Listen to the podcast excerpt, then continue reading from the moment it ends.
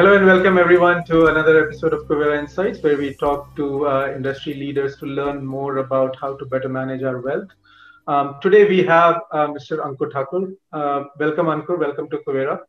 Um, he brings with him uh, 23 years of experience in sales and distribution, channel management, portfolio management, and product development across you know names that every one of us knows about: Fidelity, DSP, Merrill Lynch, Kothari Pioneer, and HSBC Asset Management.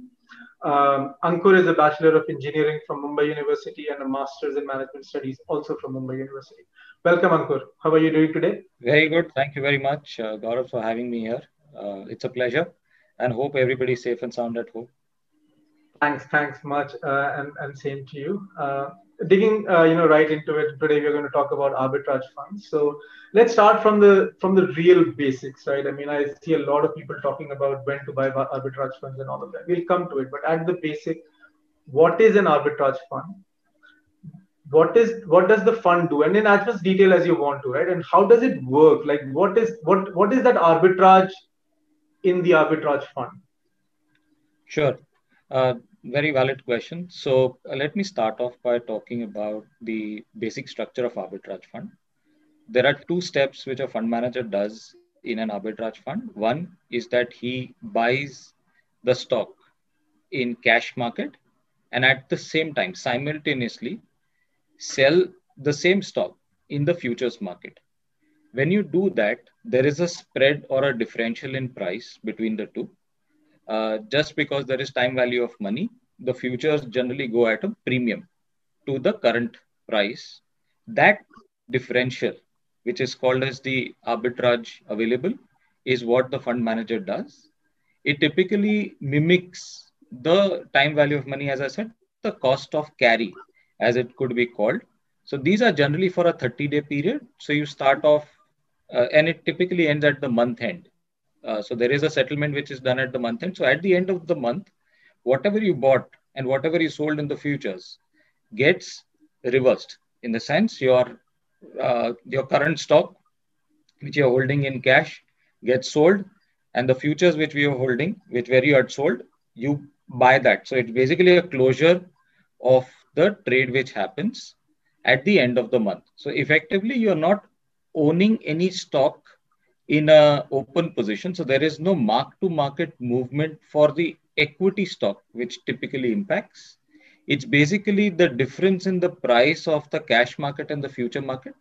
That volatility is what is getting captured in your NAV movement. And at the end of the month, when you are doing the settlement of it, the, the squaring of, of the position happens, which means that you get all your cash back uh, and whatever you made as a return in between is the arbitrage return, um, which typically ends up being the cost of carry, as I was saying, and it will be it will depend upon two three factors. One is the prevailing interest rate. Uh, so if the interest rates are high, then the cost of carry becomes that much higher. The second reason why there could be a higher or a lesser uh, return coming through is because of the volatility in the market. So if there is very high volatility, chances of making higher returns are there because arbitrage is all about volatility. You're not trying to play the fundamental of the stock, but you're just simply saying, I'm buying, say, Reliance Industries in cash and selling Reliance Industries in future. I don't have a view as far as Reliance Industries is concerned. I'm just trying to make the spread between the two. This is a very important point that Ankur brings up. There is no fundamental view on the company, on the industry, on the sector, on the economy. And this is also the beauty of arbitrage in, in, in a way that you know you're not taking a call on a specific company or a specific industry or, or even india as a market where it will go right? So in theory then it should work in all market cycles right? Uh, whether markets are going up or markets are going down in theory. But I, I so that's why, so what i'm trying to come to is but in practice we know that uh, that doesn't happen. So can, can you tell us a lot more about how does it usually play out in different market cycles? Uh, sure. Uh, so what happens is typically in a bullish market, uh, which is what we are today in, your futures tend to be at a premium to the cash market. Uh, which not necessarily is always the case. Many times your futures are at a discount to the cash market. Uh, as a mutual fund, and that is very important that as a mutual fund, I cannot have naked position, which means that I have to own the shares in cash position and only then I can sell in the futures market. You're always off at the company level. At a company level. I cannot go and short sell anything in future. Fair so enough. if anything is cheaper, I can actually do a short sell and buy it back at a later point in time and I can make money. Arbitrage funds don't do that. Uh, and hence, when there is a very bearish market environment, it quite be so that the arbitrage available between the, the cash market and the future market just doesn't exist or it's extremely low, which means the yield can be very, very low um, because there is no interest in the market. So there are market cycles. Uh, and today is a case where the arbitrage premium is exceptionally high. So today, when we look at um, what would a normal three month deposit be versus what's the carry which you get on many stocks is probably two times the returns. Uh, because it's a very very uh, active at the same time very volatile market. People really are on both sides uh, of the market. There are a lot of skeptics as well as there are a lot of positive players. Right. As i said we don't take a view on the market. We just play the differential in the cash and the futures market. Fair enough. Fair enough. So, so in, in a scenario where a, where there are a lot of day traders who are massively bullish on a stock, that futures will go at a higher premium, and then there'll be people like you, your fund, and, and other arbitrage funds who will say, okay, now this looks like a very large arbitrage given to where the stock is trading. So right. you will short those futures and you will buy that stock. So, so perfect. So one of the things that you're also bringing in the market by doing that is some level of efficiency in the futures market. Otherwise, the futures could start trading at a premium of 15, 16, 20%. But so one of the things that you're making do by doing what you're doing is that you're saying that okay, the futures markets have to have some level of efficiency, and by kind of shorting it when it's very distorted, you're bringing that back to the market.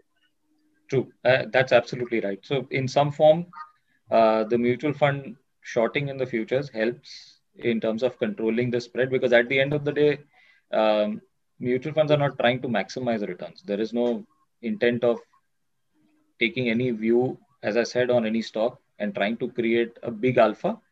It's as long as you are better off than the shorter end in instruments which are available, it's a good enough return to be made. So you're not trying to get into something. Second, in many cases, there is also a illiquidity premium.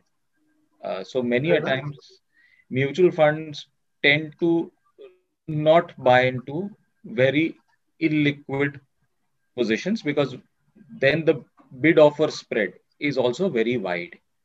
Uh, and when I say bid offer spread, is that there is an arbitrage, uh, there is a futures market which is available but people want to sell the futures at a particular price and you want to buy it at a particular price the differential between the two is not very small and hence it eats into your returns. Yeah. Uh, right? so the bid offer spread uh, in some cases may be very large and that's typically very very retail oriented stocks. Uh, the institutional participation is lesser there. So you would prefer to be on the liquid end of the spectrum where you can come in and get out at, at, at, at good size easily, right? So um, given all of this, um, if you think about someone as an arbitrage fund manager, right, what is their primary, like how do you identify these arbitrage opportunities in the market, right? I mean, do you run uh, tool, do you have like tools that help you do this? Or is it like, you know, is it a team of analysts that scouts the market? And how big can arbitrage be become in India? I mean, how big is it right now, and how big can it become? Sure. So I'll start with the first part. Um, sure. The first part is is it's more an automation done there because you can't have people screening through 200 plus companies and looking at the the spread of the cash and the futures market on an ongoing basis. So it's quite a bit automated in terms of at least it pops up the list where the arbitrage is available because it's very very dynamic. You need to be um, doing Fair it enough. on an instant basis. And because you don't you can't have an open position you buy cash and futures simultaneously. So you need to do that. Uh, so it's automated in that sense. Uh, there would be one or two things which as say L&T or some other asset management company may be doing it differently there could be certain um, blacklisted or not approved securities, even if there is an arbitrage available for uh, not because of any um, fundamental reason. It's just that that some of these may just not have liquidity enough. So even if the spread is there, you know for a fact that when the unwinding happens, you really will not be able to sell it at the uh, the level which you want to. All paper profit. It's never realized. Yeah, it's paper profit. So you never realize. So you kind of put that in place, and obviously the volumes is a big parameter in terms of selection of these uh, stocks. So that's how the selection broadly gets done. In terms of the size which we are mentioning, it's very interesting. Um, Gaurav, we started off this industry as a very, very nascent industry, say about 10, 12 years back, because the number of stocks available in the FNO were very few in India. Uh, just about a few years back, that list used to be 100, 120 names. Today, we've crossed the 200 uh, uh, stocks. So, which means that the, the breadth of the market in terms of number of securities which you can buy and sell is increasing. Right. Uh, the second part is if I have to look at pure size of the industry, that has expanded quite substantially. We used to be 40,000 to 50,000 crores about six, seven years back. Today, we are almost 1 lakh crore as an industry. So, this is just the pure mutual fund arbitrage size. If right. I have to look at what is the true market size, it will be at least two times of this, which is currently there from an industry perspective, because there will be non-mutual fund arbitrages as well in the market. It is not just that mutual fund does that. Uh, there could be stockbrokers who could be doing their own arbitrage because they would have their prop book and doing that on their prop book. So the market is fairly large and it is expanding practically on a month-on-month basis. What is also helping uh, is the larger retail participation. So when there is retail participation increasing in the market, it also increases the, the volume in the FNO market. So it's fairly large in that sense. If I have to look at into future in the next five years time, where can the size be? My sense is it can be at least two to three times from here. Uh, uh, and this predominantly I'm talking about only from the mutual fund arbitrage perspective. Per se the market could be even larger because there are more and more uh, algo players and more and more arbitrages coming from a broking perspective as well. And they have their own set of pro- products.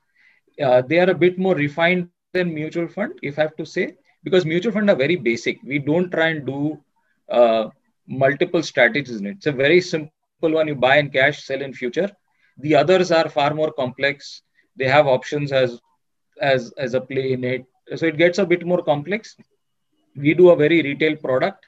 Right. Uh, it's very important to protect the customer. So when you get into those exotic products it always comes with its own challenges. I'm not saying arbitrage funds don't have challenges but they are far lesser than what is available in many of those cases. Fair enough fair enough. So that's it guys uh, that's ankur from uh, L&T Mutual Fund. Hope you all learned a lot about arbitrage fund. This will continue. So wait for the next episode where we'll talk more about um, where the industry is, how an individual can use arbitrage fund in their portfolio, and how large this market can get.